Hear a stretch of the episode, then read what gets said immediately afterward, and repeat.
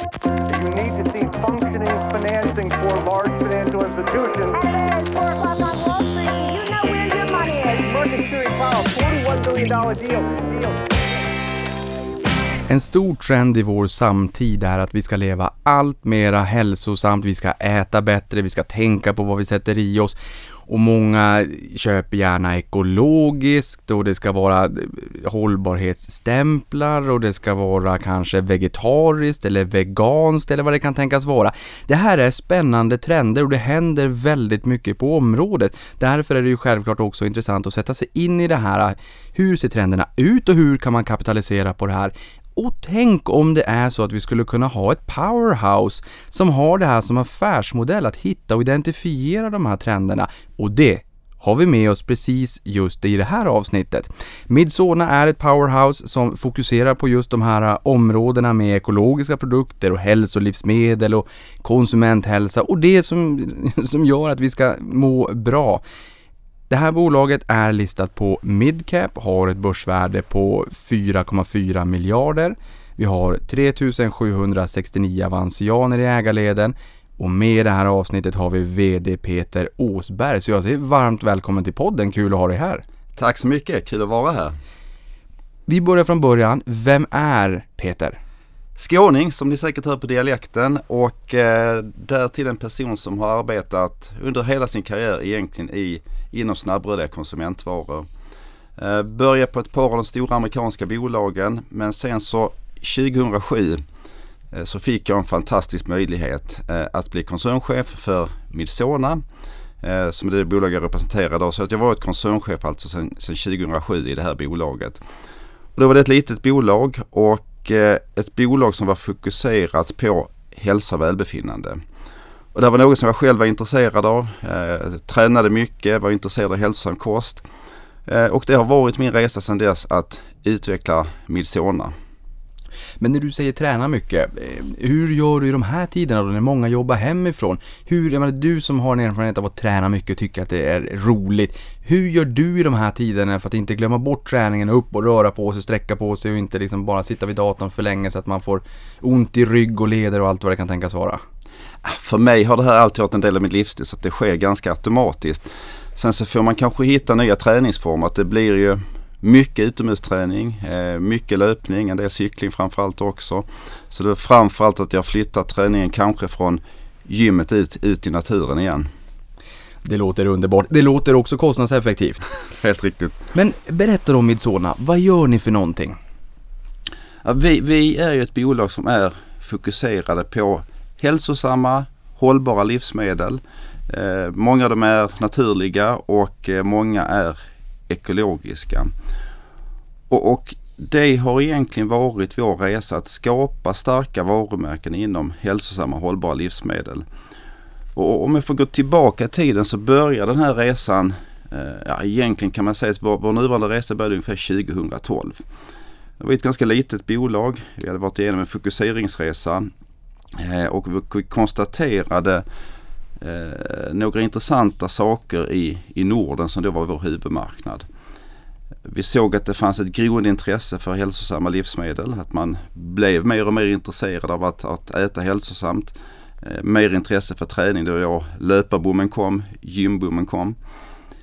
Vi såg att den här marknaden för hälsosamma produkter var väldigt, väldigt fragmenterad fanns få starka varumärken, eh, fanns eh, få starka bolag inom branschen utan företrädesvis så handlade det här om mindre medelstora familjebolag, jättefina bolag men med begränsad styrka i marknaden.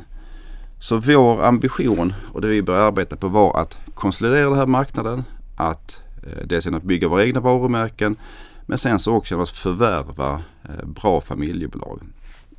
Och det har vi gjort successivt och byggt en väldigt stark position i Norden. Eh, är marknadsledare inom ett stort antal segment. Och då någonstans kring 2017 så såg vi att eh, de kanske uppenbara förvärvsmöjligheterna i Norden var färre. Det fanns några till och vi har gjort några förvärv därefter också. Eh, men då började vi titta på resten av Europa. Och vad vi såg då eh, var att det som vi noterade i Norden kanske 2012. Ungefär samma saker såg vi ute i Europa, det vill säga en fragmenterad marknad, eh, många små och medelstora familjebolag eh, och då börjar vi vår nästa konsolideringsresa som, som egentligen handlar om att bygga samma position som vi har i Norden ute i Europa. Och, och det är den resan som, som vi är inne på nu. Att bygga starka varumärken, förvärva bra familjebolag, integrera dem i Midsona-familjen. Det är egentligen Midsona i korthet. Nej men jätteintressant och det blir ju någonstans det här powerhouset som vi pratar om också, att ni såg att den här marknaden var väldigt fragmenterad Mm. och att ni känner att det finns ett värde i att samla det i en stark organisation så att man får mera sprängkraft, så att man får ut de här starka varumärkena mer i marknaden. Och jag vet också att ni har, om, eh, ni har strukturerat om organisationen lite grann i, i termer av indelning sen ni ställde in siktet på Europa. För tidigare så var väl varje enskilt land ett enskilt affärsområde.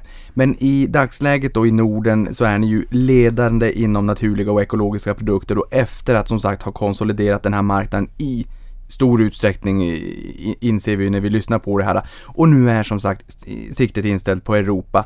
Och i samband med den här ambitionen då så har ni gått från att dela in områdena här i eh, landsområden till tre divisioner. Helt Division riktigt. Nordics, North Europe och South Europe. Berätta mer om de här tre divisionerna. Det, det är som du säger, vi, vi har en, en divisionsindelning och, och det är egentligen för oss eh, ganska naturliga marknadsenheter där, där Norden är eh, fortsatt den absolut största och där, där vi har den starkaste ställningen. Men eh, vi börjar nu få fina positioner det vi kallar North som, som egentligen är Dachområdet, det vill säga eh, Tyskland, Österrike och Schweiz. Och sen så har vi en Division South eh, som egentligen idag innefattar Frankrike och, och Spanien.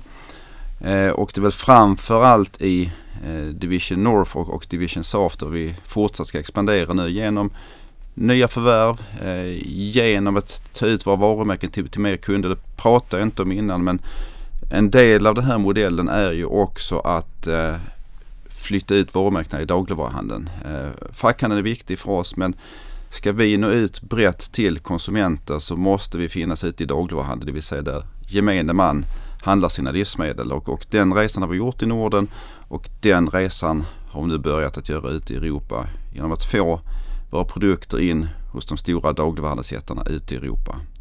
Ja, för det där är väldigt spännande. För som du säger, vi kommer komma in på det mer sen också. Att era produkter eh, och deras gelikar eh, hittade man ofta i specialbutiker förr i tiden.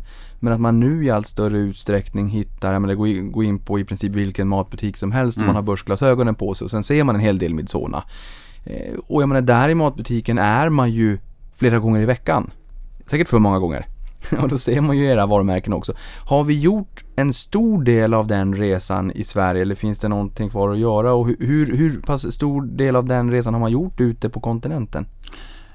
Och om vi börjar här hemma i Sverige så mycket har gjorts men, men jag menar att det finns väldigt mycket kvar att göra fortfarande. Jag började ju 2007 som koncernchef för Midsona och, och jag kan egentligen säga att jag med samma emfas kunnat säga varje år att intresse för hälsa och välbefinnande har aldrig varit större än det är nu. För att det här är ett intresse som, som hela tiden ökar. Vi blir mer och mer medvetna om vad vi äter och inte äter, och framförallt vad vi ska äta, att vi tränar bra. Eh, en annan trend som, som börjar nu och också som eh, växer sig starkare och starkare i, i, inte minst i Sverige och i Norden, är ju trenden mot Eh, växtbaserade livsmedel. Att vi äter mindre kött, äter mer växtbaserat för både vår egen hälsa men också för planetens hälsa. Så man kan säga att vi har kommit, vi har kommit långt i Norden men jag ser ju ändå att vi är i början av en större omställning även i Norden. Sen så om vi då tittar på Europa så är det lite annorlunda. Jag vill påstå att Norden och inte minst Sverige ligger längre fram. Eh, ett av våra huvudområden är ekologiska livsmedel och eh, Danmark har högst per capita-konsumtion av ekologiska livsmedel i världen och eh, strax därefter följer Sverige som, som båda har en, en tvåsiffrig per capita-andel av livsmedelskakan. Jämför vi med de stora europeiska länderna, Frankrike, Tyskland till exempel, så ligger de ungefär på halva den nivån. Eh, men där har vi också en mycket, mycket starkare tillväxt. Så att tillväxten kanske kommer vara ännu starkare ute i Europa men, men det finns absolut tillväxtmöjligheter i Norden också. Men varför är den så stark i, i Norden? Alltså, eh, det är klart att ni har ju varit med och drivit den här resan och ni är ju, ni är ju ekologiska så in i Norden, stod det på, på, på omslaget för årsredovisningen 2015. Tycker jag var lite roligt. Eh, och det är klart att ni har ju varit med och drivit och man ser era varumärken i handeln. Men vad är det riktigt som har gjort att vi sticker ut, speciellt Danmark men även Sverige på, på eh, världskartan? Jag, skulle säga att dels så är vi eh, människor i de nordiska länderna som är naturnära, intresserade av hälsa och miljö, har alltid varit och det, det är säkert en faktor i detta. Den, den andra stora faktorn är nog det vi talade om innan, det vill säga att mycket av produkterna förflyttas från fackhandeln där den fortfarande finns kvar och vi har ett fint sortiment med, men ut i dagligvaruhandeln. Och det gör ju att Många mer människor blir exponerade för produkterna. Eh, det är lätt att handla in produkterna. De finns tillgängliga i din, din eh, vanliga butik. Och det tror jag är en stor skillnad. Och, och, när vi ser på den europeiska marknaden så är det annorlunda där ute. Där är det fortsatt mer fackhandel och, och mindre dagligvaruhandel. Men eh, dagligvaruhandeln börjar ta för sig ute i Europa och, och vi håller på att lansera ett par varumärken i stora europeiska kedjor just nu. Ja men intressant, för det är ju klart att jag menar, ska man in i en specialbutik på kontinenten, då ska man ju först gå och handla sin mat. Sen ska man aktivt gå in i den här specialbutiken och handla. Kontra om man antingen, som, som vi sa här tidigare, att man ofta är i matbutiken och handlar mat och sen kanske man handlar. Och handlar man inte någon av era produkter just då så exponeras man för dem och varumärket stärks eh, oavsett om man tänker på det eller inte för att man ser dem. Men om vi backar tillbaka till divisionerna då, Nordics, eh, North Europe och South Europe.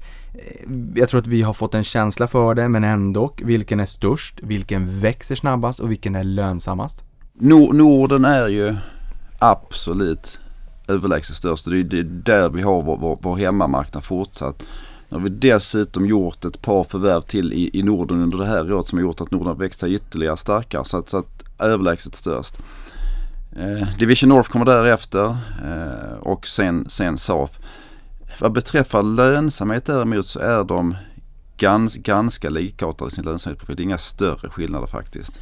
Men eh, okej, okay, de är ganska lika i lönsamhet, inga större skillnader. Men ser du att det finns skillnader i betalningsvilja och priselasticitet beroende på vart, på vilken marknad vi tittar på? Vi kommer också komma in på er geografiska mix. Men i och med att man, man är liksom väldigt intresserad av det här i Danmark, eh, Sverige. Är det så att man inte har liksom samma betalningsvilja i de andra länderna där man inte eh, ser att marknaden är lika mogen? Jag skulle säga att betalningsförmågan är minst lika hög ute i Europa som, som, som i Norden. Men, men där är också produkterna något mer nischade och de finns i fackhandeln. Och som vi är inne på, att ska vi nå ut till den breda konsumentmassan då måste vi ut i dagligvaruhandeln. Vilket kanske gör att, att priserna blir något lägre. Men Å andra sidan så blir volymerna så mycket större så att det betalar sig för oss ändå. Hur hårda förhandlare är de? En gång i min ungdom så jobbade jag faktiskt på ett bolag eh, som, eh, det, det, jag hade mina motparter var leveransenheterna inom ICA och Coop och Axfood. Eh, hur hårda är de ute på kontinenten när man vill, vill ta sig in på butikshyllorna och få lite plats och exponera sitt var, sitt, eller sina varumärken? Är de hårdare än, än här hemma i Sverige, Norden? Om vi tittar generellt på våra kunder så, så vill jag säga att vi har ett fantastiskt samarbete med dem och, och det menar jag verkligen. Och, och, den typen av hälsosamma och hållbara livsmedel som, som vi erbjuder vill ju också våra kunder erbjuda sina slutkunder. Så att i stort sett alltid sitter vi på samma sida bordet och det, en, det enda undantaget är väl just det när vi ska förhandla priser. Det är klart att då sitter vi på olika sidor bordet och det, det, det får man väl på no, no, no, något sätt acceptera. Eh, och förhandlingar kan vara tuffa ibland men det handlar ju i grund och botten om att skapa en gemensam affär, skapa värde och på något vettigt sätt dela upp det värdet. Och det är kanske lite olika från kund till kund men jag tror att det är mer kundspecifikt än att det skulle vara att det är tuffare i vissa länder, det är tuffare på kontinenten. Vi kan ha ganska tuffa förhandlingar stundtals hemma i Norden också.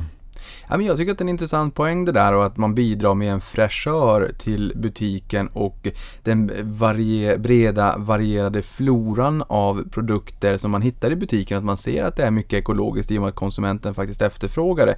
Men vi är ju, jag tror ändå att man kan säga i Sverige så är ju ändå dagligvaruhandeln ganska konsoliderad.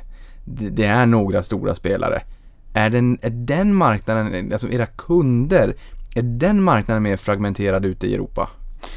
Det, det får man nog säga att den är nog ovanligt konsoliderad till exempel i, i Sverige.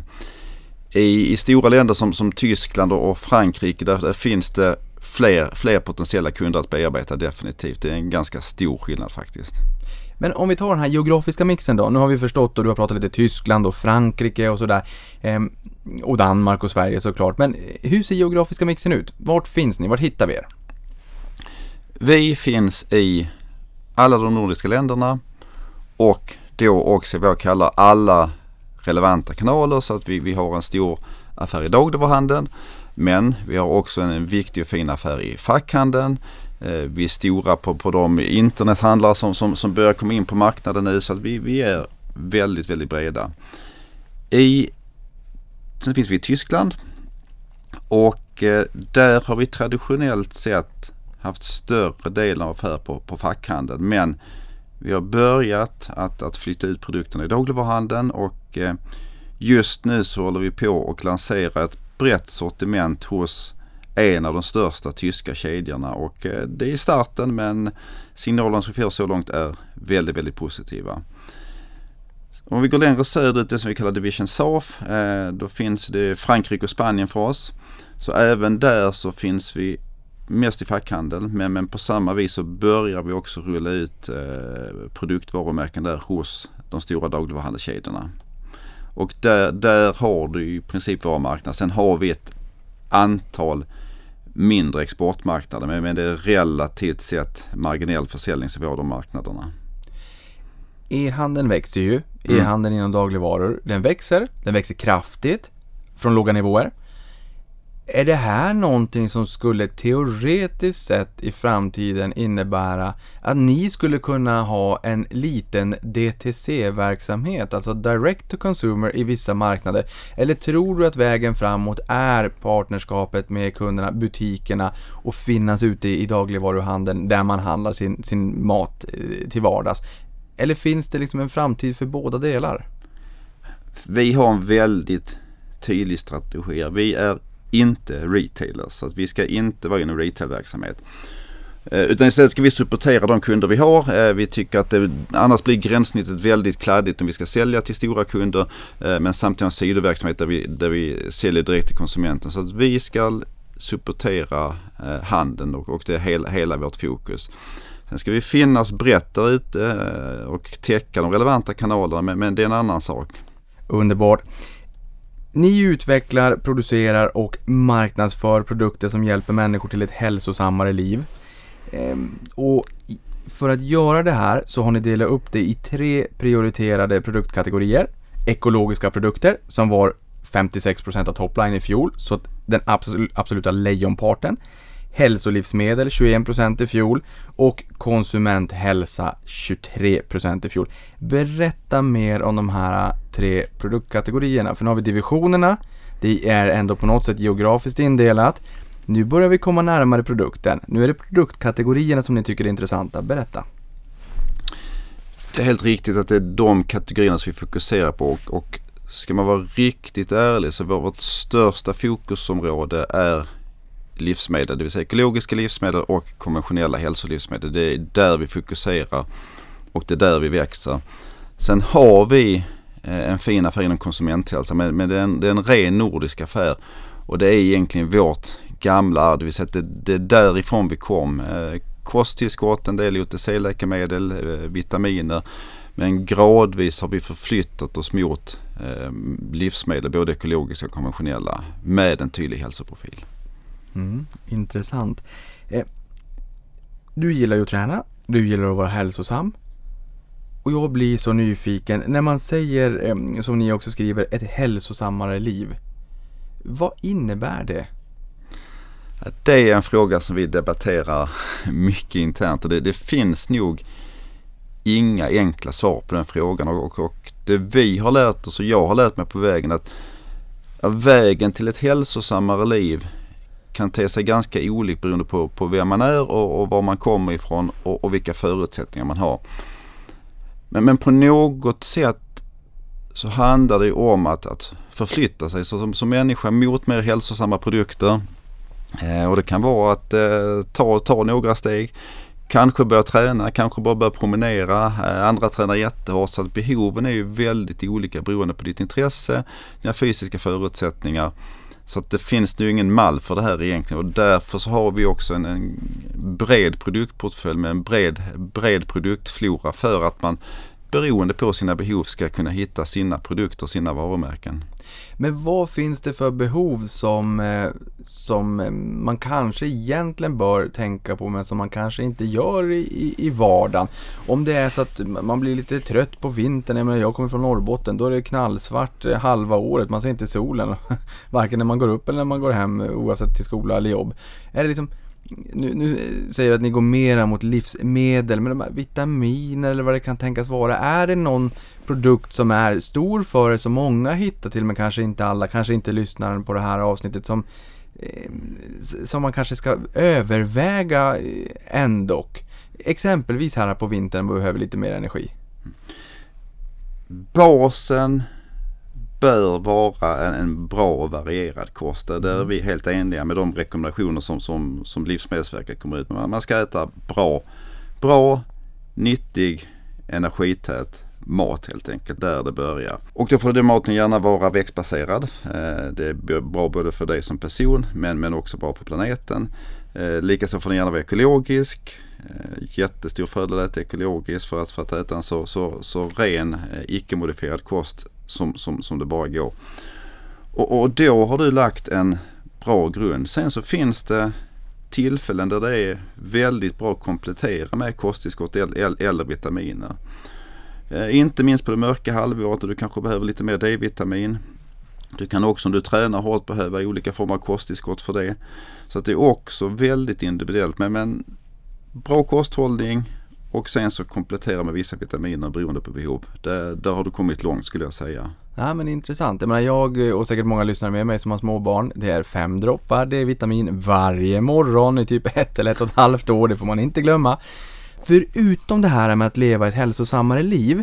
Ni pratar ju mycket om ekologiskt, och som sagt, årsredovisningen 2015, ekologiskt så in i Norden. Men då blir jag ju lite nyfiken på det här termen ekologiskt. Vad innebär den egentligen? Det är, ju ingen som har missat den, men alla kanske inte skulle kunna ställa sig upp och redogöra för precis vad det innebär. vad är ekologiskt i din mening? Och det, det, det är faktiskt inte så lätt att på ett enkelt sätt förklara vad e-, ek ekologiskt är. Alltså för det, det är en ganska komplicerad nomenklatur och väldigt många regler som man faktiskt ska förhålla sig till för att få kalla sig ekologiska.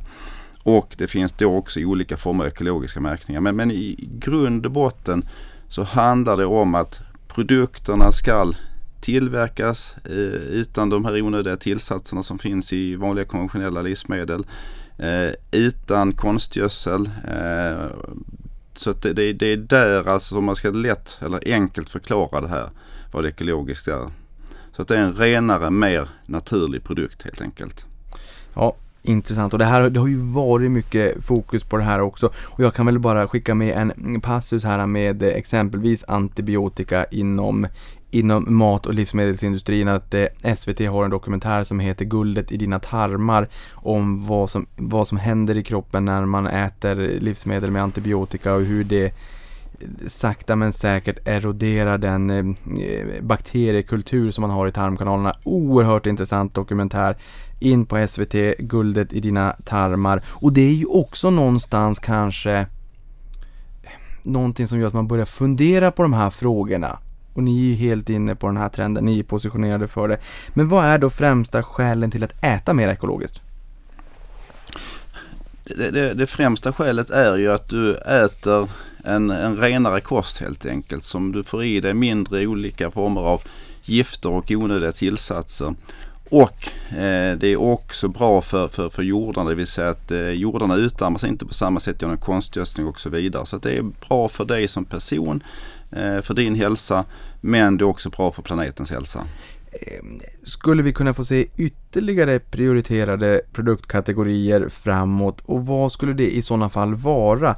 Alltså vart blåser trendvindarna? Eh, det är en del som pratar om functional foods nu för tiden. I din mening, vart blåser vindarna? Vart kikar ni? Den absolut starkaste trenden har, har vi redan pratat om och det är skiftet från animalieprodukter till Eh, växtbaserad växtbaserade produkter. Att vi ska äta mer växtbaserat. Och det är ju en bred trend. Vi, vi ser att fler och fler människor blir flexitarianer men även vegetarianer och veganer. Så det, det, skulle jag säga att det, det, är den enskilt starkaste trenden och, och där finns det också en trend mot eh, produktutveckling. Det vill säga att det eh, finns ju många grödor som de är växtbaserade per, per definition men där utvecklingen är väldigt stark just nu är ju på alternativa proteinkällor. För även som eh, flexitarian, vegetarian eller vegan så måste du få i dig dina proteiner. Och det är väl där den stora utvecklingen sker och då det tas fram fantastiska produkter som, som smakar väldigt gott eh, med ett högt näringsinnehåll som är helt växtbaserade. Ja, men det känns ju som att det bubblar väldigt mycket där just nu. Jag, jag blir glad att du tar upp den här trenden för att det här är ju en trend även på börsen. Eh, ni har skrivit i er redovisning att vi befinner oss mitt i en växtbaserad livsmedelsrevolution.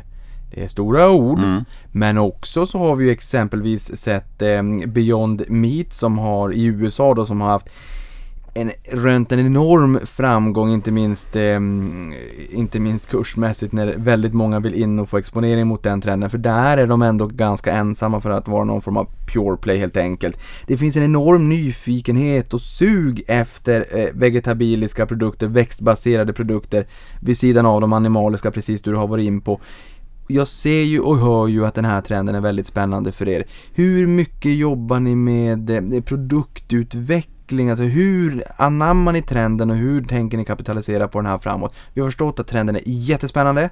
Hur ska ni se till att nyttomaximera och optimera den trenden i Midsona? Det, det är ju så här att en stor del av vårt portfölj är ju växtbaserad. Det är mycket, mycket ekologiska produkter som, som är växtbaserade från, från, från första början. Där vi har engagerat oss mer och tryckt på gaspedalen är ju framförallt inom det man kallar växtbaserade köttalternativ, eller det vill säga alternativa proteinkällor till, till kött. Och vi förvärvade ett bolag i, i Frankrike eh, för ganska exakt ett år sedan som heter Alimentation Santé. Eh, och det är en liten pärla för oss så tillvida att med det förvärvet så kom också en produktion eh, Eh, men också en, en kunskapsbas inom just växtbaserat. Så vi har en fabrik nere i södra Europa nu som, som tillverkar växtbaserade proteinkällor eh, där vi har haft en väldigt fin tillväxt och det är ett område som vi definitivt kommer att satsa mer på i framtiden och fortsatt eh, driva på produktutvecklingen i rask takt. Ja, för det här är spännande. Jag tänker mig, jag ser framför mig någon form av labb och man tittar och man testar och det är ju smakstester och texturen och smaken och liksom helhetsupplevelsen och så. Hur, hur jobbar ni med produktutveckling och hur mycket tid, energi men även pengar återinvesterar ni i produktutveckling? Det, det här är ju en central fråga. Det finns väl egentligen ganska många olika svar. Det är också en komplicerad process. Men man kan väl säga att det börjar ju egentligen med att förstå konsumenten. De behov som konsumenten har idag och de behov som vi tror att konsumenter kommer ha i framtiden som de kanske inte ens har uttalat för sig själva. Så vi, vi pratar mycket med konsumenter. Vi tittar mycket vad som händer i omvärlden, försöker förstå vart, vart de här trenderna blåser. Och sen så börjar ju arbetet med att utveckla produkter och, och det är en ganska komplicerad process i må, må, många fall för att det, det handlar om att produkterna ska vara hälsosamma, eh, de ska vara hållbara, eh, de ska alltså så att säga kapitalisera på de här trenderna, inte, inte minst inom växtbaserade köttalternativ. Eh, Men så får man inte glömma det allra viktigaste, de måste smaka gott också. Det vill säga att Den lilla detaljen. det är ganska lätt att glömma, speciellt om man är inom hälsosamma livsmedel, att det, det smakar det inte gott så kommer du inte sälja dina produkter ändå. Alltså. Så, så, så enkelt är det alltså. Så att det, det är, och vi har fantastiska team som arbetar med det här, alltså från konsumentkännedom till eh, det vi kallar konceptutveckling till när man faktiskt arbetar praktiskt faktiskt ute i våra labb och fabriker på att ta fram eh, nya produkter. Går det att säga någonting om hur många nya produkter som, eh, som kommer ett vanligt år? Och sen är det så att ni växer säkert så snabbt så att det, det är svårt att säga kanske vad ett vanligt år är. Men, men jag menar, går man in på en hemsida så ser man lite nya produkter eh, presenterat för en som finns i matbutiken. Så att det känns, man får i alla fall upplevelsen att ja, men det händer lite grann, det tas fram nya produkter, man får testa, det känns roligt att se att det ja, men, kommer nya produkter som man blir lite nyfiken på. Men hur mycket kommer, det- hur mycket kommer ni ut med? Ganska mycket utan att nämna en exakt siffra för det är som du är inne på att det, det är så olika från, från år till år hur mycket vi kan lansera. Sen kan man säga att det här året, eh, det här pandemiåret har ju också varit lite speciellt. Det blev eh, betydligt svårare att lansera nya produkter här under våren och framåt för att Eh, det var svårare för dem genom värdekedjan, det var svårare för handeln att ta emot dem och så vidare. Så vi har fått ett litet stopp i produktutveckling, åtminstone ta nya produkter till, till marknaden. Men, men eh, vi jobbar ju på oförtrutet och det gör ju att vi har bara en ännu större pipeline när den här pandemin så småningom är över. Mm. Ja, man får, väl, man får väl minnas våren att det är som kanske Eh, den produkten som hade exklusivitet in i lagren hos butikerna var väl dasspapper och i min matbutik så kvoterade man till max två paket dasspapper per kund. Det var, det var en väldigt speciell vår. Det var en speciell vår och det var, det var en annan tid när, handeln och även vi med, med all rätta eh, Eh, fokuserade på den efterfrågan som fanns kanske snarare än att ta fram och lansera nya produkter. Så det var rätt prioritet under de, de förhållanden som var då. Just det. Ja, vi ska ju faktiskt komma ihåg att eh, folk var ju faktiskt oroliga för om det skulle finnas eh, mat och, och förnödenheter överhuvudtaget och många som är preppers, det är inget fel i det. Men de var snabba ut och liksom lagrade och bunkrade både mat och, och torrvaror och vatten och, och vi andra som, eller jag och andra i alla fall som kanske inte riktigt lika uppsjungna Man insåg väl där, men jag behöver ett eller två kilo pasta då, men det var tur att, att, eh, att vi klarade den utmaningen och jag tror att alla som lyssnar på det här också förstår när du berättar att Just det, det var ganska utmanande. Nej, det kanske inte var rätt period att släppa nya, nya produkter, det inser man då. Men å andra sidan, då kanske ni också bygger lite backlog. Det blir spännande kanske 2021 i sånt fall. Någonting annat som är intressant. Ehm, jag vet att ni har skrivit om en artikel av Food Revolution Organization från 2018 som menade att antalet veganer i USA ökade med hela 600% mellan 2015 och 2018. Och även i Europa förväntas den växande vegantrenden kraftigt öka efterfrågan från växtbaserade köttprodukter. Precis det du har varit inne på och pratat en del om här. Det är alltså ett spännande segment. Men jag tänker så här, den nordiska marknaden är väldigt konsoliderad, ni har drivit konsolideringen här. Danskarna, de är all in för ekologiskt, sen kommer Sverige. Men det här växtbaserade då och eh, vegantrenden, hur stark är den här?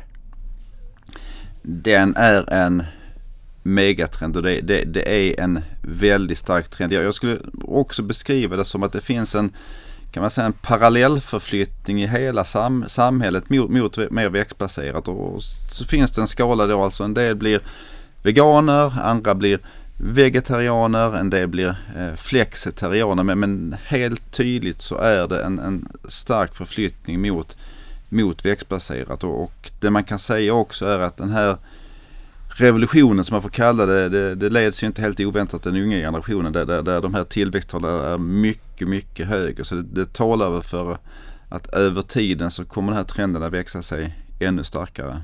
Mm. Ni har ju ett flertal olika varumärken i bolaget men eh, era prioriterade varumärken som ni kallar dem för är Urtekram, Kung Markatta, nu vet inte jag om jag uttalar alla rätt, Helios, Davert, Happy Bio, Cellnat, Vegetalia, Friggs, Naturdiet och Eskimo 3. Um, ehm, och du får feel free att rätta mig på de namnen som inte uttalades rätt. Men berätta mer om varumärkesportföljen och varför är just de här de prioriterade?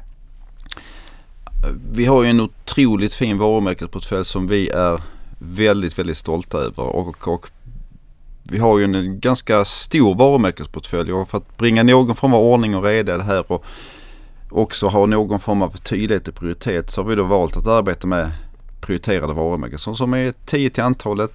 Eh, som också är det är något dynamiskt lista där man både kan lägga till eh, och dra ifrån varumärken från, från den listan över tiden och det har vi historiskt sett också gjort. Alltså vad, vad de här symboliserar det är väl i, i viss mån våra största eller större varumärken. Det, det, är inte riktigt så för det kanske finns några varumärken som är lite mindre som är listan. Men där vi ser att vi har en väldigt hög eh, långsiktig tillväxtpotential. Så att i grund och botten så då, det här är varumärken där vi arbetar mest med marknadsföring, eh, mest med produktutveckling, eh, där vi lägger mest pengar eh, för att vi ser att utvecklingspotentialen för de här varumärkena är störst eh, både på kort och eh, lång sikt. Kan du, säga, kan du säga någonting om vilka varumärken som är störst i portföljen? För nu var de här tio prioriterade, men liksom vilka är störst och vilka är eh, upcoming rising stars? Riktigt stora varumärken, det, det, det är våra stora nordiska ekologiska varumärken som Örtekram och Kung Markatta. Eh, Friggs är också ett stort varumärke för, för oss. Eh, viktigt konventionellt varumärke här i Norden med konventionella hälsoprodukter, det vill säga produkter som inte är ekologiska. Eh, Davert som är vårt tyska ekologiska varumärke börjar väl komma upp på, på de här nivåerna också. Och, och det är väl också då en av våra rising stars, det vill säga de snabbast växande varumärkena. Inte minst på grund av att vi nu tar det varumärket ut i dagligvaruhandeln i, i Tyskland. Eh, på samma vis är Happy Bio nere i Frankrike och Spanien vår spjutspets mot dagligvaruhandeln där nere. Så det är också ett varumärke med mycket fokus på och, och stark tillväxt. Sen så som jag sa att det här är ju en lista som, som ständigt är under luppen och eh, nu har vi ganska nyligen här förvärvat ett bolag i Danmark som heter Systemfrukt. Vi tillträdde här den 1 oktober så det är väldigt nytt. Och Systemfrukt har ett varumärke som heter Earth Control som, som definitivt är ett av de här stora varumärkena i vårt portfölj nu. Så det är väl kanske ingen allt för vild gissning att det kommer bli ett prioriterat varumärke så småningom. Vad fick er att trycka på köpknappen? Det här är ett bolag som passar som hand och handske i vår portfölj. Vi är ju ledande på ekologiska torra varor i Norden med eh, örtekram och kung eh, och, och nu får vi ytterligare ett konventionellt varumärke inom torra livsmedel som, som vi kan då lansera i, i Norden. Geografiskt så passar det här eh, bolaget väldigt väl in i vår profil. Vi blir väldigt mycket starkare i Danmark och får ett konventionellt och ett ekologiskt starkt varumärke. Men vi kompletterar varandra sen också i de andra nordiska länderna. Systemfrukt har med varumärket of Control hyggliga positioner i de tre andra nordiska länderna. Och där ser ju vi att vi har en mycket, mycket större distributionsmuskel, en större säljkår, kanske bättre kontakter till nyckelkunder. Så vi har ju ambitionen att kunna lansera varumärket mycket bredare än, än, än där idag. Eh, samtidigt så finns det dessutom fina kostnadssynergier så att vi ser eh, väldigt stora kostnadssynergier i det här så att det är ett väldigt, väldigt starkt case för oss. Men det jag tycker är intressant här, det är ju, vi kommer att komma jättemycket på förvärv för det känns som att en stor del av er framtida tillväxt är förvärvsdriven. Även om det självklart finns en organisk komponent också, det får man absolut inte glömma bort. Men eh, när ni förvärvar ett bolag eh, blir man en del av liksom den stora Midsona-familjen som du pratar om, men fortsätter att verka decentraliserat eller centraliseras det här upp och tas produktionen hem till redan befintliga fabriker? Va, hur är ni organiserade? Liksom, är det en decentraliserad organisationsstruktur eller hur fungerar det? Vi har en väldigt tydlig integrationsmodell. Jag skulle gärna egentligen vilja backa bandet här och prata lite om hela förvärvsprocessen från att vi startar den till att vi tar den i mål och sedan integrerar bolaget. Och jag, jag brukar lite skämtsamt säga att jag spenderar väldigt mycket tid att dricka kaffe med familjeföretagare. och och, och, och det, det, det, det, är lite skämt men det finns ganska mycket sanning i det där också. Att vi har vinlagt oss om att förstå våra marknader, att förstå de spelare som finns i marknaden. Eh, ganska proaktivt i många fall kontakta de etablera, etablera den här kontakten, lära känna varandra. Och, och oftast vid den här första koppen kaffe så blir svaret att trevligt att träffas men vi är inte till salu. Och, och då tackar vi för kaffet och så är det bra med det. Men, men så håller vi kontakten genom åren och, och sen så plötsligt så kommer det ofta ett, ett tillfälle när de börjar tänka på att sälja bolaget, ägarna. Det kan vara en successionsfråga. Det kan vara att man har tagit bolaget till en viss nivå men känner att ta det till nästa nivå blir mycket svårare. Och då känner man att någon annan ska ta över och, och då blir ofta Midsona en naturlig partner. Så att när vi förvärvar bolagen eh, så i många fall så känner vi dem sedan ganska länge vilket gör att integrationsprocessen också blir enklare. Sen så i själva så att säga, förvärvsprocessen spenderar vi mycket tid både med ägarna och, och, och ledningen eh, för att skapa en gemensam bild av, av, vad som ska göras. Så att vår ambition, och den har vi alltid kunnat leva upp till, är att det ska inte vara några överraskningar för någon vad vi gör med bolaget när, när vi tar över. Utan det ska, det ska ledning och ägare veta vilket också ger en trygghet för, för, för dem. Och, och det gör att den dagen när, när, när vi annonserar att vi har förvärvat ett bolag då har vi en tydlig plan som också är förankrad i bolaget så att vi kan egentligen ganska snabbt trycka på knappen vi försöker på något sätt alltid integrera bolagen i, i vår verksamhet. Mer eller mindre beroende på hur väl det passar in med. Men det är en stor del av vår förvärvsmodell också att vi ska skapa synergier. Eh, och ofta så skapar vi synergier både på kostnadssidan eh, men även på försäljningssidan. Kostnadssidan är uppenbart när vi slår samman bolagen så, så, så kan vi bli mer effektiva. Men på säljsidan så tillvida att vi kommer ofta med mer muskler, bättre kundrelationer vilket gör att vi kan ta eh, produkterna ut, ut bredare. Så att vi, vi har en ganska tydlig integrationsmodell eh, som vi följer. Ska sägas att varje förvärv är lite olikt det andra så att det, det är någonting som vi ständigt modellerar och, och modifierar den här modellen beroende på vilket, vilket bolag vi förvärvar. Men jag tänker de här kostnadsstrukturerna och produktionen i bolagen ni förvärvar. Är det möjligt att, att eh, centralisera Eh, produktionen om det är så att ni har en, nu, nu var du in på här, ni har en fabrik i, i södra Europa. Är det möjligt att flytta produktion dit om det är så att ni inte slår i taket för, för fullt kapacitetsutnyttjande? Eller får ni med lite fabriker, produktioner här och var med era förvärv? Va, vad gör ni på den fronten? Det här är en väldigt spännande fråga. Det, det här är någonting som vi arbetar med väldigt mycket. Och, och vi har behållit fabrikerna eh, för att vi har behövt dem. Eh, men vad vi, vad, vad vi gör är att vi arbetar väldigt mycket med det vi kallar cross-selling. Det vill säga att vi flyttar produkter från en marknad till en annan. Och man kan säga så här att i våra marknader så är det lokala varumärken som är starka varumärken. Det finns egentligen inga europeiska ekologiska varumärken eller hälsovarumärken utan det, det, det är lokala varumärken. Så att vårt arbete nu handlar väldigt mycket om att skapa gemensamma produktfamiljer. Det vill säga produkten är samma eh, men den säljs under Örtekram-varumärket i Danmark och Finland, Kung Markatta i Sverige, Darvat i, i Tyskland och så vidare och så vidare. Och på så vis så skapar vi en synergi så att vi har gemensam produktion av liknande produkter men Eh, vi behåller varumärken i respektive land. En intressant fråga som jag har här det är, är det möjligt att exportera era nordiska prioriterade varumärken ut i Europa? Eller är det mer intressant i samband med förvärv att få tillgång till redan eh, väletablerade varumärken med starka marknadspositioner. Alltså att man går in i ett nytt land kanske säg då och att de har starka varumärken, perfekt, de här är välkända i hushållen i land A. Eller finns det även en möjlighet att ta med de här varumärkena? De funkar jättebra i Sverige och Danmark. De borde funka i Tyskland. Hur, hur ser det ut där? Vår huvudstrategi har varit att ha starka varumärken i, i respektive geografisk marknad. Och, och så tillvida så har vi förvärvat varumärken längs med vägen och sedan så har vi då använt vår produktportfölj att bred, bredda varumärken. Det, det har varit huvudstrategin och det är nog den kanske enklaste vägen framåt i, i de flesta fall.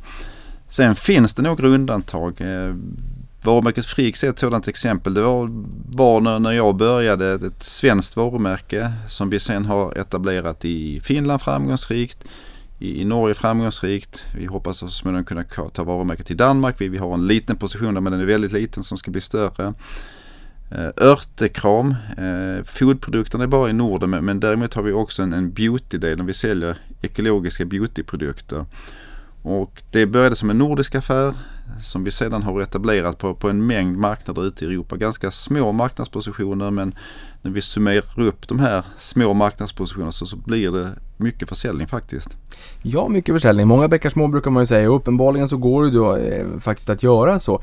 Bygger ni egna varumärken från grunden eller förvärvar ni helst in befintliga varumärken? Min uppfattning är, rätta mig om jag har fel såklart, jag är ju lekman, att det är en lång och kostsam process att bygga starka varumärken från scratch. Hur, hur ser det ut där? För Kung Markatta och Örtekram var väl varumärken ni förvärvade för ett antal år sedan om jag inte är ute och cyklar? Det stämmer, det är, det förvärvade varumärken båda. Nej men det är precis som du säger att det är långt, det tar lång tid, det är oftast kostsamt att bygga varumärken och det är oftast väldigt, väldigt riskfyllt.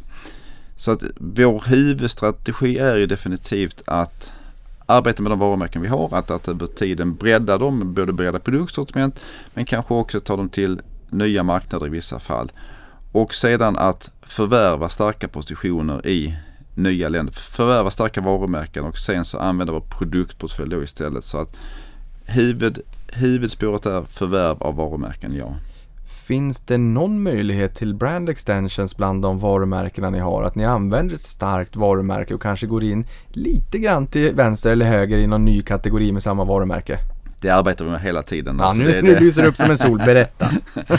Nej men, men det, det är klart att det, det, är en och om, om du har ett starkt varumärke som, som konsumenter gillar och, och, och, och, köper då är det oftast ganska värdefullt och, och relativt sett lätt att gå in i angränsande kategorier. Och, och det är också en diskussion som vi ofta har internt och med kunder att hur långt kan man egentligen sträcka varumärken och ett starkt varumärke kan man ju sträcka ganska långt. Man får aldrig gå för långt för att då, då, då blir det bara urvattnat och dåligt men, men ofta så kan du sträcka ut ett varumärke och, och det är det vi har gjort i många fall. Inte minst våra ekologiska varumärken i Norden, Kung Markatta och Örtekram är ju väldigt breda varumärken och, och samma approach tar vi nu på våra andra europeiska varumärken som, som Dövat, Happy Bio och försöker bredda dem in i fler kategorier. Mm. Ja, omvänt där tänker jag, i och med att vi är så pass mm, eh, intresserade och nyfikna på ekologiska varumärken i Sverige. Säg, tror du att det kan funka omvänt, att man liksom från Sydeuropa tar varumärken som funkar där och småtestar lite grann här hemma i Sverige? Att vi, är vi på tårna och nyfikna på, på att testa nytt så att säga?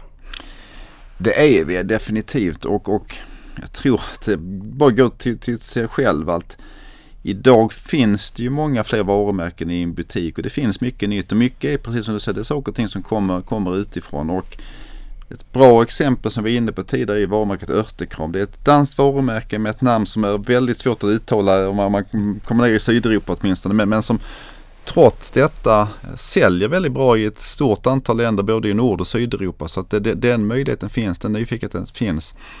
Och, likaså kunde man tänka sig att ta några av sydeuropeiska varumärken upp hit. Jag ska säga, det är nog inte huvudstrategin utan det är snarare att ta produkterna under varumärkena eh, och lansera dem under våra starka varumärken här uppe. Ja, det är klart. Ja. Det, då får man ju en vind i ryggen såklart om man, om man kör de starka varumärkena som redan finns och är etablerade såklart. Jag ska berätta något som jag tycker är jättetråkigt med min matbutik, den som är närmast. Ehm, det är EMV.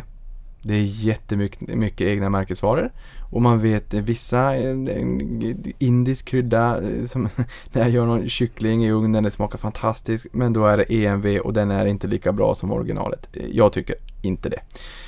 EMV i Sverige så sa vi ju att det är en, en, liksom en, en hög konsolidering bland de stora dagligvarukedjorna. De har mycket makt att pressa leverantörer. I Europa så är det mera fragmenterat, vilket i det här fallet säkert är bra. Har ni egna märkesvaror, tvingas ni in i EMV, ni kanske vill vara där, men EMV som andel av er affär, finns den med där? Vi producerar en del EMV. Jag ska resonera lite kring det här med, med EMV som, som oftast har varit en het potatis och lett till, till mycket diskussion. För, för, för mig så jag har varit i den här industrin, alltså snabbare konsumentvaror väldigt länge nu så att för, för mig är det här inget dramatiskt. Jag förstår varför handeln gör det. Jag tycker det i många fall kan, kan vara ett alternativ också. Alternativ, då ska man inte ta bort originalvarumärkena. Utan då ska de sammarknadsföras tycker jag. För i min butik, då tar de bort originalet och bara EMV. Ja, men det, det, det, det håller jag med om och, och generellt så som jag brukar se på det är att handeln vill ha och behöver starka varumärken. För det är de starka varumärkena som marknadsför kategorin mot konsumenten. Det är ofta de starka varumärkesägarna som står för mycket av innovation i kategori. Eh, som betalar för kampanjer för att kampanjera i butik. Så att, som jag ser den då så är handeln intresserad av starka varumärken och konsumenter också intresserade av starka varumärken. Det, så att jag tror att de kan, eller det har vi sett, de, de kan verkligen samexistera. Det som är viktigt då som varumärkesägare, det ska sägas att vi gör en del egna EMV-produkter men, men ganska begränsat. Vår, vår stora affär är våra egna varumärken. Och, och då är det ju viktigt att man är helst nummer ett i kategorin eller möjligtvis nummer två. För att handeln vill ha en stark marknadsledare. Det, det måste de ha för att driva kategorin. Är du nummer tre, fyra, fem i kategorin, ja då har du det mycket jobbigare med Private Label. Då blir de köpta av er istället. Eh, men jag tänker mig att den här pressen eh, mot EMV då som man kanske sätter hårt mot hårt. Ni sa ju det att ni kan ju också vara väldigt duktiga att förhandla även om ni ofta sitter på samma sida av bordet men ibland sitter ni på motsatt sida av bordet. Är, är pressen lika hård mot EMV ute i Europa som vad den är i Sverige? Du menar att om det är lika hög andel EMV i... Lika hög andel EMV lika mycket liksom eh, inom citationstecken krav från eh, dagligvarukedjorna om att de vill ha EMV i butiken. Det är ju mer fragmenterat, det är mera kedjor att bearbeta. Men är det liksom lika stor andel och finns det lika många önskemål, krav från dagligvaruhandeln ute i Europa?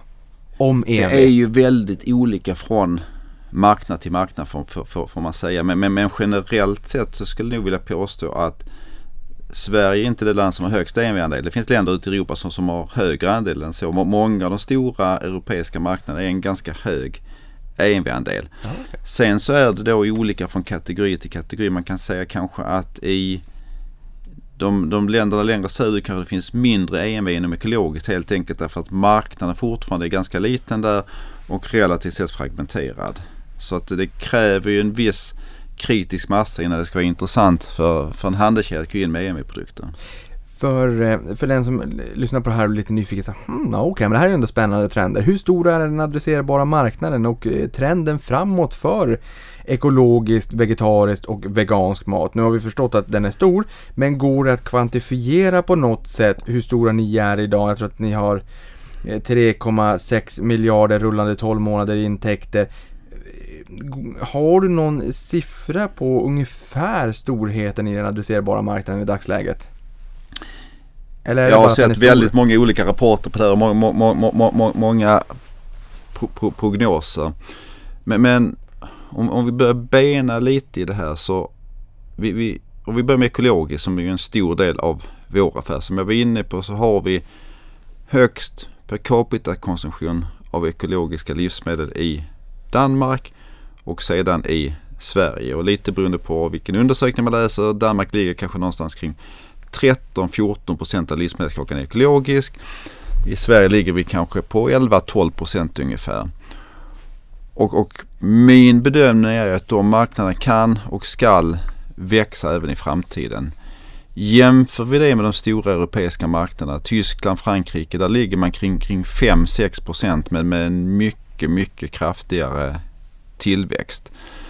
Eh, så att där finns ju en otrolig tillväxtpotential i många marknader ute i Europa om de ska komma upp i de, i de nordiska nivåerna. Kommer vi komma dit? Ja, det vet jag inte men jag är övertygad om att, att den delen alltså som ekologiskt av livsmedelskakan ute i Europa kommer att växa in, in, inom överskådlig framtid. Pratar vi sen växtbaserat och, och, och vegetariskt så Ja, det finns ju väldigt mycket växtbaserade produkter som, som är växtbaserade i sig men, men det vi kanske tänker på oftast då är de här växtbaserade proteinkällorna eller det vi kallar växtbaserade köttalternativ. Och, och, och den marknaden har en explosiv tillväxt men, men, men basen där är ju fortsatt ganska liten. Så att i den marknaden, jag kan inte nämna en siffra helt ärligt alltså, men, men det finns en otrolig tillväxtpotential i den här marknaden om vi tror på det här paradigmskiftet som åtminstone jag tror på att vi i framtiden kommer att konsumera väldigt mycket mindre kött eh, och väldigt mycket mer växtbaserade alternativ. Och kanske också i större utsträckning vara nyfikna och intresserade på vad vi sätter i oss. Helt riktigt. Ja, men för jag tänker med växande medelklass globalt också. Det kanske helt kommer rita om er geografiska karta i framtiden om ett, ett antal årtionden framåt.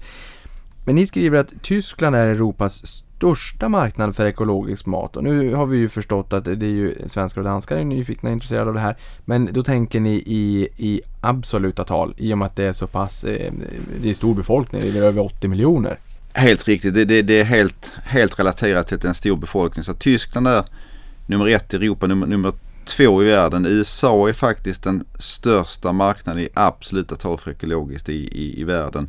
Sen om jag inte kommer ihåg fel så Kina nummer tre. Så att de, de, de här nya uppstickarländerna kom, kommer också och Frankrike är nummer fyra. Eh, men trots det så Tyskland och Frankrike har ju bara halva per capita-konsumtionen jämfört med Sverige. Så att det är klart att kan man lyfta de marknaderna till samma per capita-konsumtion så, så är det ju en väldig volympotential i det. Fran, fransmännen och, och, och, och fransyskorna de får äta mindre sniglar och mera växtbaserat. Helt riktigt. Hur ser tillväxten ut inom produktkategorierna jämfört med dagligvaruhandeln i stort? För jag menar, dagligvaruhandeln i stort växer några procent om året sådär. Nu har det ju varit en liten en liten en skjuts uppåt såklart under pandemin när man äter frukost hemma, man äter lunch hemma, man kan äta mera middag hemma och inte lika mycket ut på stan. Eh, Vi får se vad som händer strukturellt framåt. Men era, era kategorier, hur växer de i relation till dagligvaruhandeln i stort? Ska vi ge ett kort, enkelt, koncist svar på den frågan så är det att generellt sett så växer de ju mer. Alltså de, de har en starkare tillväxt och, och sen så skiljer det sig från, från land till land och kategori till kategori men generellt sett en starkare tillväxt definitivt. Blir vi mer hälsosamma då? Har medvetandegraden ökat? Ja det, det vill jag absolut mena att det, det, det, det är en stor skillnad och, sen så är vi, vi är människor trots allt alltså så att vi, vi, vi är eh, vi försöker äta hälsosamt men det är klart att vi vill unna saker som vi tycker är gott också. Det, det är inget fel i det heller ska jag säga. Utan det, det, Gud, vad skönt att du säger det. det, det, det, får, det, får man, det får man absolut göra men att för egentligen både, både den egna hälsan och planeten så är det klart att gå mot mer eh, växtbaserad mat, mer nyttig mat, det, det, det är en stor vinst. Mm. Nu ska vi prata en massa förvärv. Yes. En väldigt stor del av, av Midsona. I årsredovisningen står det ju att läsa att ni genom aktiv varumärkes och förvärvsstrategi har blivit ledande i Norden inom hälsa och välbefinnande och drivit konsolideringen som vi har pratat om då. När ni tog det strategiska beslutet om att erövra Europa så gjorde ni en kartläggning. Det var mycket kaffedrickande, det var mycket familjeägda bolag.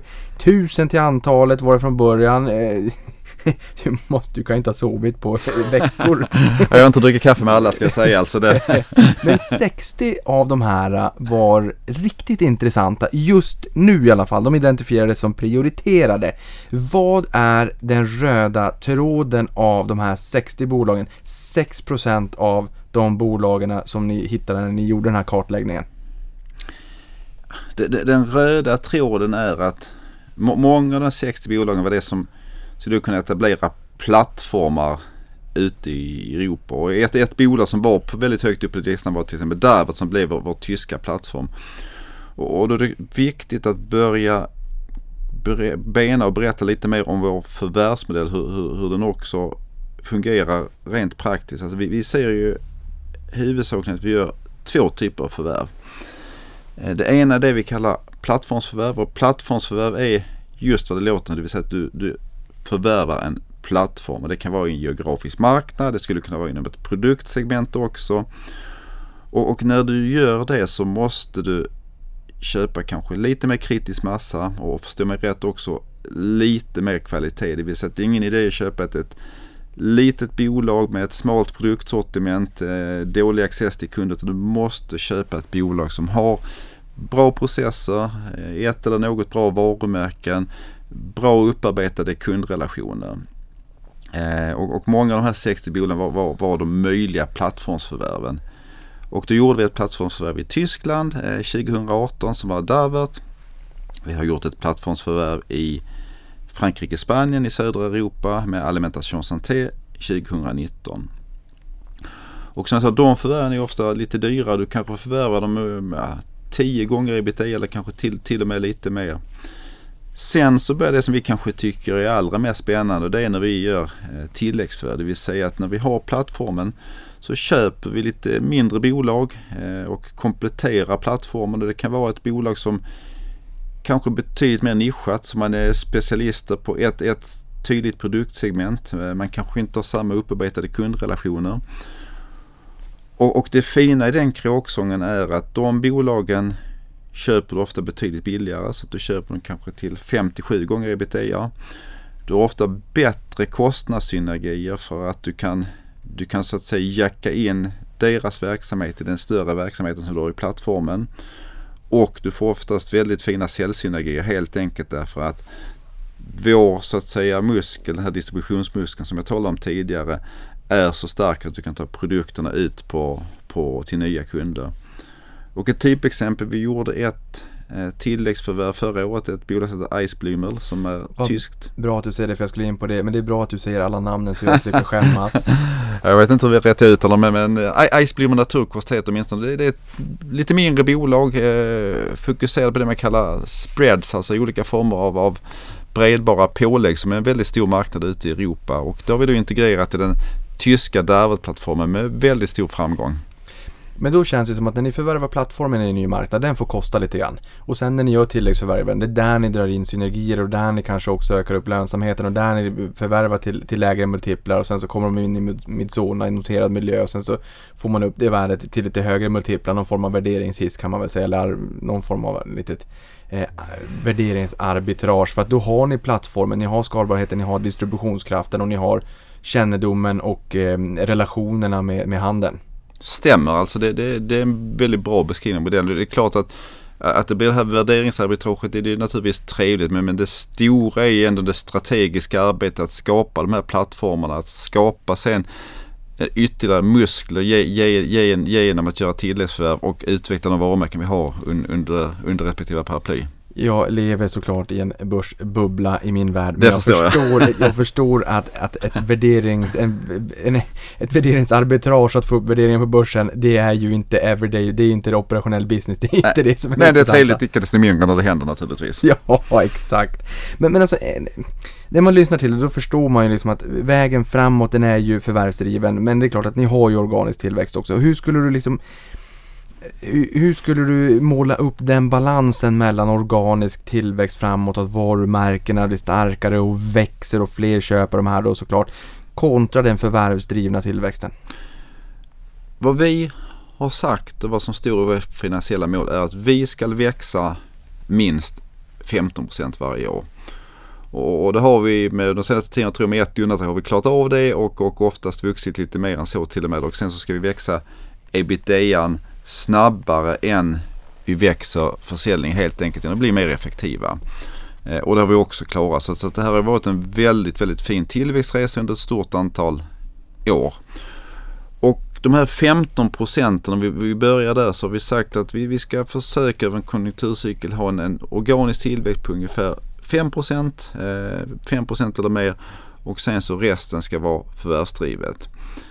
Och, och för att nå de här 5 procenten det innebär att våra prioriterade varumärken måste växa snabbare. För vi har en ganska lång svans i portföljen och där har vi faktiskt ägnat oss ett ganska aktivt arbete att minska den svansen genom att vi har en del distributionsuppdrag, det vill säga varumärken som vi inte själva äger men som vi distribuerar. Den, den svansen har vi minskat ganska rejält och kommer säkert att fortsätta att minska den ytterligare något. Så att fokus är ju framförallt på de här prioriterade varumärkena som då ska växa med mer än 5% helt enkelt för att få totalekvationen att gå ihop. Ja, och där kan vi ju bara bjuda då på siffrorna, för de är ju väldigt trevliga. Du var in på de finansiella målen så att vi har fått dem avbetade då. Tillväxten över 15% i genomsnitt per år, där är den höjt från 10% tidigare. Stämmer. Det kanske var gott för att ni hade inte, ni hade inte vett att ligga på de låga nivåerna, ni växte mycket mer. Ebitda-marginal över 12% Nettoskuldsättning i förhållande till rörelseresultatet före av och nedskrivningar ebitda 3 till 4 gånger och utdelning då 30% mm. minst av resultatet efter skatt. Och här har jag sett att i fjol växte topline 9% och rullande 12 månader då så växte ni 14,6% samtidigt som ebitda-marginalen steg från 9,2% upp till 11,1% så en viss marginalexpansion också, en viss väldigt trevlig marginalexpansion. Och nettoskuldsättningen då i förhållande till rörelseresultatet före av, av och nedskrivningar landade på 3,9 så i spannet 3 till 4.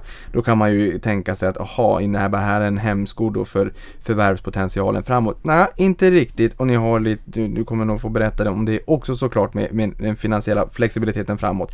Men det blir en liten monolog nu.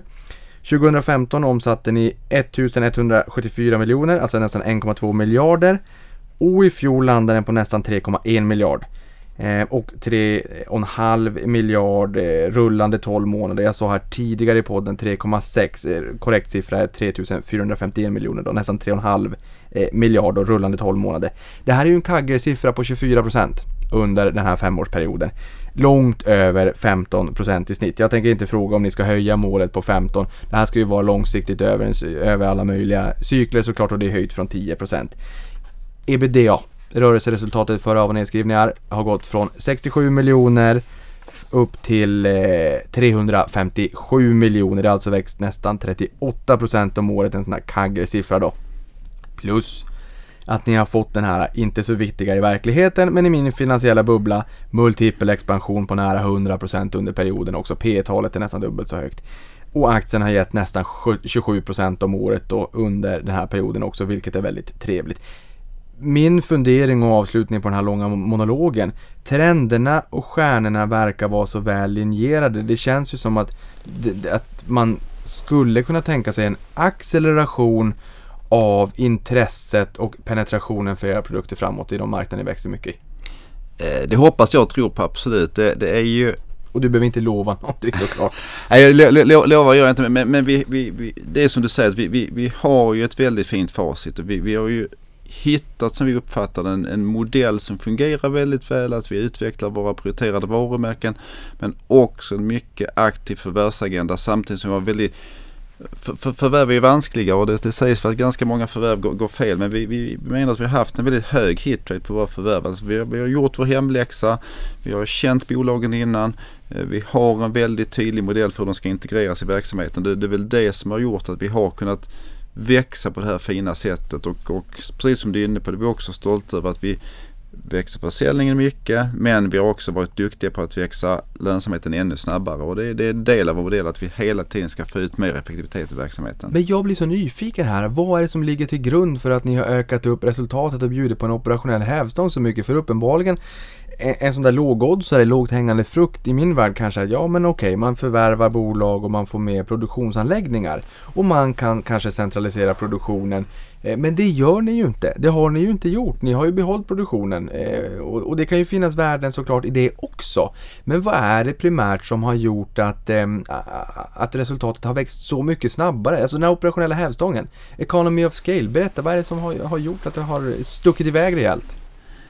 Vi pratar om många bäckar små. Det, det, här handlar ju om mycket av många bäckar små och, väldigt mycket hårt arbete faktiskt. Men hävstången består ju i att när, när, vi köper bolag så ska det alltid finnas en, en, en synergipotential.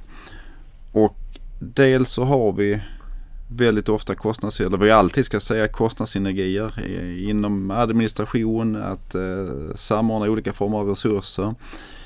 Vi har ju och också sett i takt med att vi har blivit större att vi får fina samordningsfördelar på inköp. Alltså inte minst ekologiska råvaror så är vi en väldigt, väldigt stor inköpare. Definitivt en av de största i Europa på, på det här området.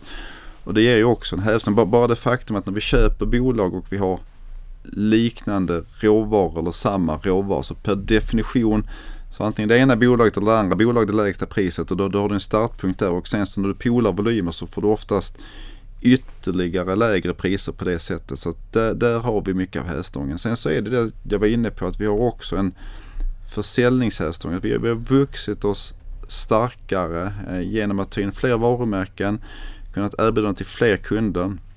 Jag ska säga, vill också framhålla samarbetet med våra kunder här. Det här var, om vi börjar med Norden, väldigt fragmenterade marknader. Eh, men marknader som var intresse för de stora dagligvarukunderna, de, de vill gärna ha hälsosamma och, och, inte minst hållbara produkter som, som också är en väldigt, väldigt stark trend. Men de vill ju också arbeta effektivt. Så det faktum att vi kunde erbjuda ett brett sortiment av produkter som täcker väldigt många behov inom hälsa och välbefinnande. Det har gjort att vi, vi har fått någon form av extra bra ställning hos våra kunder skulle jag säga. Så, så där, där är om vi ska kalla det secret source, det vill säga det, det som vi gör annorlunda mot andra kanske. Intressant, för jag tänker mig också i och med att ni vill växa ut i Europa, Euro, europeiska marknaden är fragmenterad, ni har en, en skalbarhet, ni har, en, ni, ni har växt till att bli ett stort bolag och ni får bättre priser i inköp och det du har pratat om här nu. Mm. Det gör ju att ni också kan absorbera lite högre multiplar självfallet på det ni köper mm. för att ni utvinner de här synergierna. Men jag tänker ändå, nu har vi ju en pandemi i dagsläget. Det är klart att den har ju inte påverkat kanske dagligvaruhandeln lika mycket, även om det inte varit lika mycket lanseringar såklart under vårkanten av naturliga skäl. Men å ena sidan pandemi och å andra sidan låga räntor och att pengar är billiga. Hur ser prislapparna ut där ute? Har det blivit billigare eller dyrare? De är relativt sett konstanta skulle jag säga.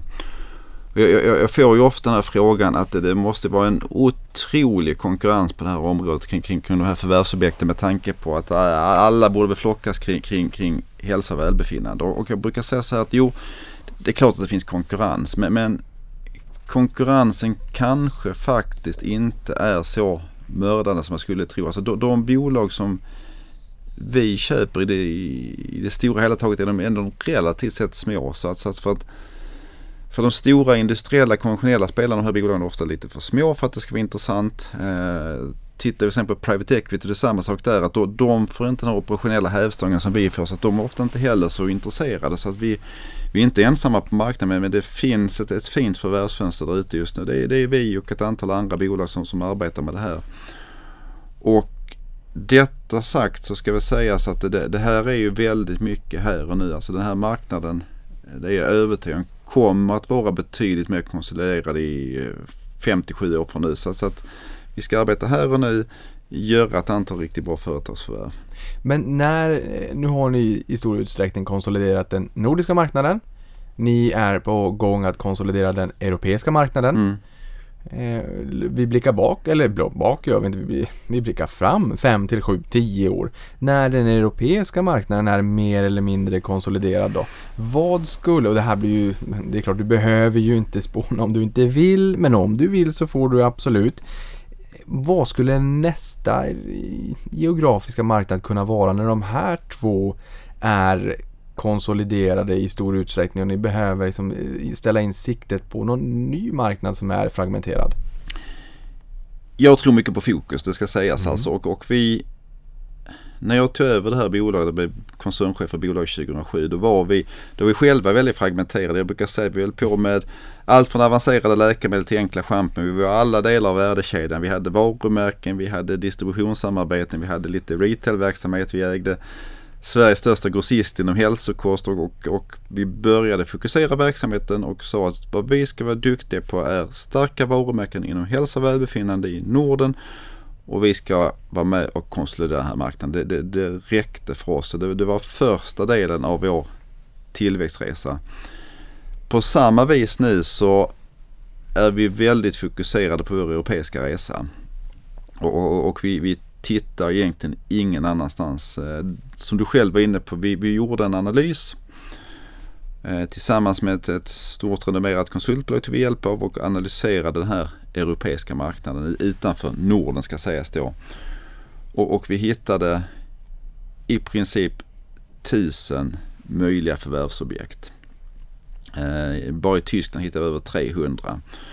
Så att det är ju här som vi ska arbeta. Om det tar fem eller sju eller tio, det, det, det, vet jag faktiskt inte. Men, men det är klart att det här är en stor uppgift som kan göra att vi, vi växer och, och blir mycket starkare.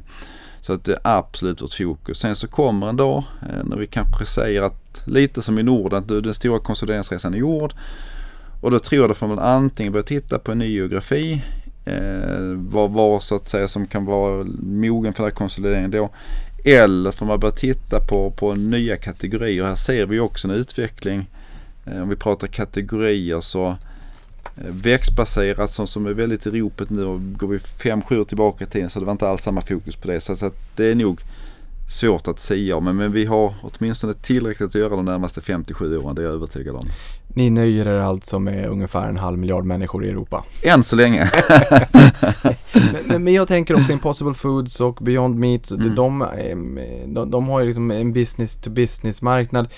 Och, och jag tycker ändå att det är ganska intressant att prata om Impossible Foods och, och Beyond Meat i den här podden när vi pratar om Midsona. För de är ju med och medvetandegör den här trenden och marknaden. Så att ni lyfter ju såklart varandra får man ju säga. Mm. Eh, och ni är ju också med och kapitaliserar där. Men de riktar ju in sig en del också på restauranger. Vi ser på eh, exempelvis McDonalds och Burger King. Så samarbetar de, Starbucks även likaså. Ganska många sådana stora amerikanska kedjor samarbetar med de här aktörerna. Skulle det någon gång i framtiden kunna vara aktuellt, jag tänker med mera växtbaserade alternativ, är det business to consumer, dagligvaruhandel, slutkonsument, privata personer, hushåll? Eller kan det någon gång bli intressant när ni får en smashing hit så att den här lilla detaljen ska smaka gott också? Liksom de här produkterna ni har som smakar gott, skulle det teoretiskt kunna vara så att man, man riktar in sig mot eh, företag också? Det gör vi faktiskt redan ni idag. gör det? Det, det, gör vi. Det, det, det är kanske inte någonting vi pratar så mycket om. Det är ingen enorm eh, stor andel av vår totala affär. Men, men, men, men, men det gör vi. Alltså vi, vi har en hyggligt stor, det, det vi kallar food service eh, här, här i Norden. Men, men även i Tyskland är en, en stor del av vår verksamhet. Och det, det är just som du säger, att då säljer vi direkt till, till den typen av mer, mer business to business kunder. Och, och det är ett område som vi vill utveckla med, där det finns väldigt stora möjligheter.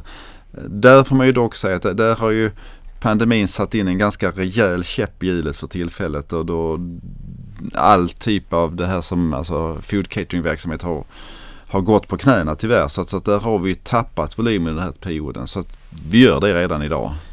Trevligt, intressant eh, och jag tror att de allra flesta av oss känner nog att det kommer att finnas en post-pandemic tid också. Säkert. Uppenbarligen så finns det en marknad där också Ja. som bubblar lite grann för er.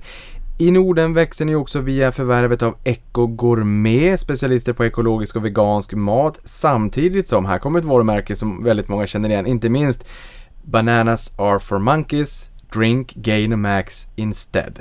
Det här har ni också förvärvat. Både Echo, Gourmet och Gainomax. Uppenbarligen viktigt med reklam som sätter sig på huvudet. För det är det första jag tänker på, på Gainomax. Berätta, vad var det som lockade dig på de här, de här två bolagen?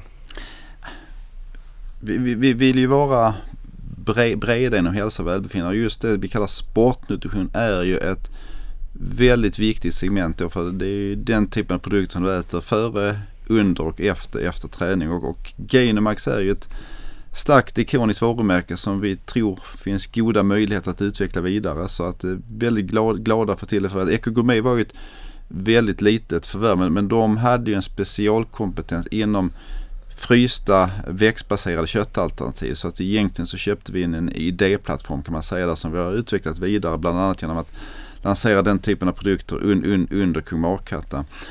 Man kan ju också säga att det, det var ju ett det här året har varit ett speciellt år ur, ur förvärvssynpunkt. Det, många har frågat var, varför har ni förvärvat i, i Norden? Skulle ni inte ut i Europa? Vi har nog hela tiden sagt i och för sig att huvudfokus är Europa eh, men det finns några spännande bolag som vi skulle vara intresserade av även i Norden och det här var, var två av dem. Vi kan man väl säga hade ganska mycket på gång här i början av 2020 och, och sen och, och egentligen hade egentligen börjat prata med och titta på både systemfrukt och, och Gainomax då. Men i och med att pandemin slog till här i början av mars så blev hela marknaden för M&A åtminstone i vår industri djupfryst. Och det, var, det var väldigt svårt att göra affärer för att en, en, åtminstone vår affärsmodell som bygger på att vi träffar ledning, vi träffar ägare, vi ser fabriker, vi gör gemensamma planer. Mycket av det arbetet var svårt att genomföra. Du kan göra en del på via Teamsmöten och så vidare men, men du vill ändå ut och träffa personal, se fabriker, eh, känna på produkter och så vidare.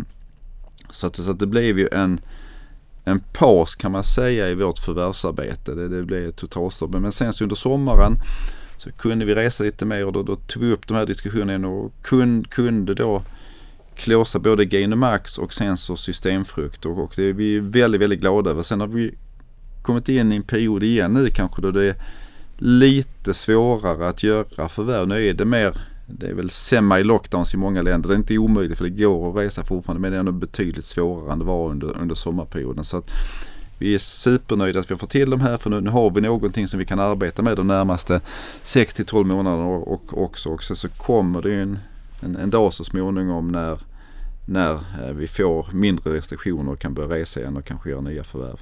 Och då låter det ju som att ni har en del i pipeline där ni ändå har gjort en del hemläxa såklart. Så att de Det, kan... det, det finns en ganska lång lista, det finns en pipeline definitivt ja. Det låter alldeles underbart. Ni genomförde en företrädesemission om 600 miljoner kronor i höstas. Eh, pengarna återbetalade en bryggfinansiering som tagits för att finansiera, finansiera förvärvet av Alimentation Santé. Jag är ingen expert på franska heller men, men det är mitt bästa uttal. Det står i mina papper, jag ville bara att du skulle uttala det. Hur ser er finansiella flexibilitet ut framåt för att säkerställa eh, er förvärvsdrivna tillväxtresa? För vi hade den här nettoskuldsättningen i förhållande till ebitda och rörelseresultatet Mm. före av och nedskrivningen var 3,9, målet var 3 till 4.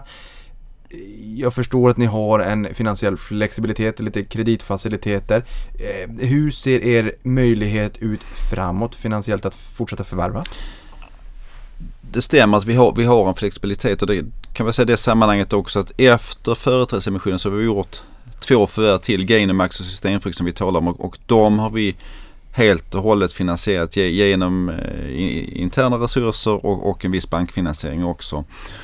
Och, och, och vi ser väl egentligen tre eh, huvudsakliga flö, flö, flöden för, för finansiering. Alltså det, det första som jag ska säga är att vi har ju en väldigt bra kassagenerering. Det vill säga att mycket av de pengarna vi tjänar eh, blir faktiskt kassa för oss också. Så att vi, vi de här mul, multipla net debt ebitda så fort vi slutar förvärv så kommer de ner ganska snabbt.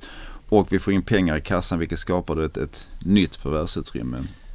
Sen så har vi banker och kreditinstitut, eh, arbetar med framförallt den bank som vi är väldigt nära som är väldigt supporterande till oss och eh, de är med på den här resan som vi uppfattar. Det har varit väldigt super, supporterande histori- historiskt sett och tror vi även kommer i framtiden. Eh, emissioner det, det är ju alltid en eh, svår sak och eh, det kan skapa lite turbulens i marknaden. Vad man kan säga är att vi vill kanske mer in i framtiden i så fall på att göra riktade emissioner snarare än företrädesemissioner som, som är ganska långa processer och skapar lite, lite stök i marknaden ofta. Så att, eh, kan inte lova något naturligtvis men, men huvudspåret är nog att ska vi göra emissioner så är det kanske riktade emissioner framöver. Men många av de här mindre tilläggsförvärven ska vi också kunna göra gen- genom eh, egen kassa eller bankfinansiering. Ja men intressant och det är klart att det är ju skillnad på en offensiv nyemission och en defensiv dito. I det här fallet så tolkar det såklart som att det är en offensiv. Den var väldigt offensiv. Ja, väldigt absolut, ja. offensiv.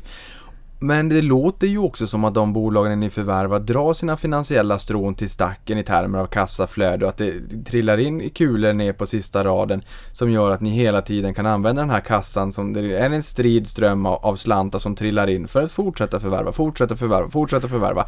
Är det så någon gång att ni plockar något turnaround case eller är det så att de flesta förvärven ni gör ändå, liksom, de drar sina eh, kassaflödesstrån till stacken? det, det, vi, vi söker ju framförallt bra, bra, bra varumärken, bra produkter, bra, bra tillägg till de plattformar vi redan har och, och det har väl varit en, en ganska brokig skara. Alltså de, de flesta bolagen har nog faktiskt haft eh, lägre lönsamhet än vi själva haft när vi köpt dem. Så, så att om det är turnaround case, det kanske de inte har varit men, men de har varit förbättringscase åtminstone. Då vi har arbetat med deras processer. Eh, men också som vi varit inne på tidigare, vi har arbetat med att, att, att realisera sy- synergier och därmed få upp marginalerna. Så vi har oftast snittat ner oss lite när vi har köpt nya bolag för att sen så steg för steg arbeta upp dem igen. Så att vi, vi har gjort eh, alla typer av förvärv egentligen. Men vi, vi gillar nog att köpa bolag där, där det finns en, en, en tydlig förbättringspotential. Vi har varit duktiga generellt sett på att ta ut den potentialen också. Mm efter de här köpen av plattformarna som du pratade om och sen tilläggsförvärven där. Ehm, vilka är de största riskerna i verksamheten framåt? Skulle du säga? För, för, för det första får man ju säga att vi, vi har ju enorma möjligheter med verksamheten och vi, vi, vi rider på många eh, väldigt, väldigt starka trender. Jag, jag tycker ändå att pan, pandemin har ju satt fingret på, på, på, eh, satt fingret på, på vissa saker även i vår verksamhet och, och det som framförallt vi har, har, har sett är att eh, det har varit stundtals besvärligt med, med råvarutillgången. Alltså dels för att efterfrågan sköt iväg på vissa produkttyper. Men också för att fabriker, eh, plantager stängde ner runt om i världen. Det var svårare med transporter så att vi lägger nu mycket, mycket mer fokus på, på he, he, hela den här värdekedjan. Att, att utveckla den. Någonting som vi, vi brinner väldigt mycket för också som, som är en risk men också en möjlighet. Det, det är ju hela hållbarhetsaspekten på verksamheten. Att, att vi får ökade krav på oss från kunder, konsumenter, in, investerare vad gäller hållbarhet. Och det är någonting som vi arbetar väldigt aktivt med. Vi, ju, vi fick ett fint pris här i var det förra eller förra, förra veckan när vi blev ett av de här mest hållbara bolagen i Dagens Industris årliga ranking. Så det är vi stolta över. Eh, men det är, tackar så mycket. Men, men hållbarhet är viktigt för oss också att, att ha full kontroll på hela processen. Inte minst med tanke på att vi arbetar med naturliga, nyttiga, hälsosamma ekologiska produkter så är kraven höga på oss. Ja, det känns som att det är, är liksom, det är verkligen farliga tassemarker om man säljer den här typen av ekologiska produkter där man har ett stort förtroende för slutkonsumenten och sen så är man inte hållbar som företag. Det, det känns som att det är naturligt att det är en viktig fråga Det är väldigt viktigt. Och det är en väldigt stor del ändå får man säga av er redovisning som också läggs till den här typen av frågor. Så det finns oerhört mycket information att förkovra sig kring, kring hållbarhet och hur ni adresserar den frågan. Eh, och jag vill ju uppmana de allra flesta att in och läsa årsredovisningen. Det finns massor av information, mycket roligare än amerikanska. Det är inte textstorlek 7 och 50 sidor utan det är ju väldigt, det är som skolböcker.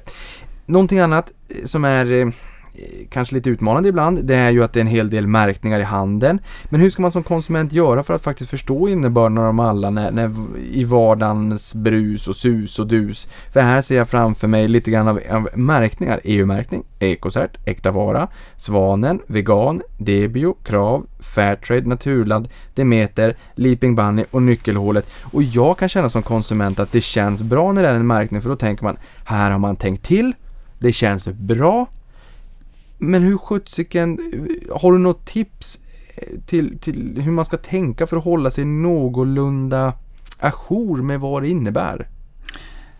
Det, det är en svår fråga, det, det, det, det håller jag med om. Och, och får man erkänna att det, det till och med själv så att man skulle ha svårt att re, redogöra för alla de här olika märkningarna står för. I, i, I grunden så är det ju kvalitetsstämplar på produkten. Vi pratade innan vad det innebär att vara ekologiskt och det, det beror lite på vilken, vilken märkning man har också. Så att det, det är kvalitetsstämplar de, de, de, de, de här. Sen så kan ju vi se då som nu mer och mer att ett europeiskt bolag, ska vi få skalfördelar i det här så, så borde det vara en större samordning på vad, vad, vad, vad, vad gäller märkningar. För nu, nu är många av de här märkningarna dessutom lokala land för land och som sagt eh, regulations kring dem och krav, kravställningar i, i grund och botten är samma. Men sen så finns det olika aspekter som man, man fokuserar olika mycket på. Så att det är en fråga som vi arbetar mycket på att hitta rätt i den här egentligen djungeln av olika klassificeringar eh, och, och certifieringar för att vi vill helst kunna erbjuda samma produkter på all, alla de europeiska marknaderna, idealt sett med, med, med samma märkningar också. Så att, eh, men, men många av de här står för någonting som är väldigt bra. Ja men precis, exakt. Och det är, det är väl det man känner som konsument, att det är en stämpel, det känns bra, de har tänkt till, det står för någonting bra. Följer du pilotskolan? Har du skin in the game? Äger du aktier i bolaget? Jag äger några aktier i bolaget, ja. Det låter väldigt bra. I, inte bara en... Nej, jag äger inte några. Jag, jag äger eh, 537 000 så att jag, jag har ganska mycket skin in the game. Yes. Ja, men exakt, det var det jag tänkte. Ingen brödsmula utan Nej, riktigt utan det- skin det- in the det- game.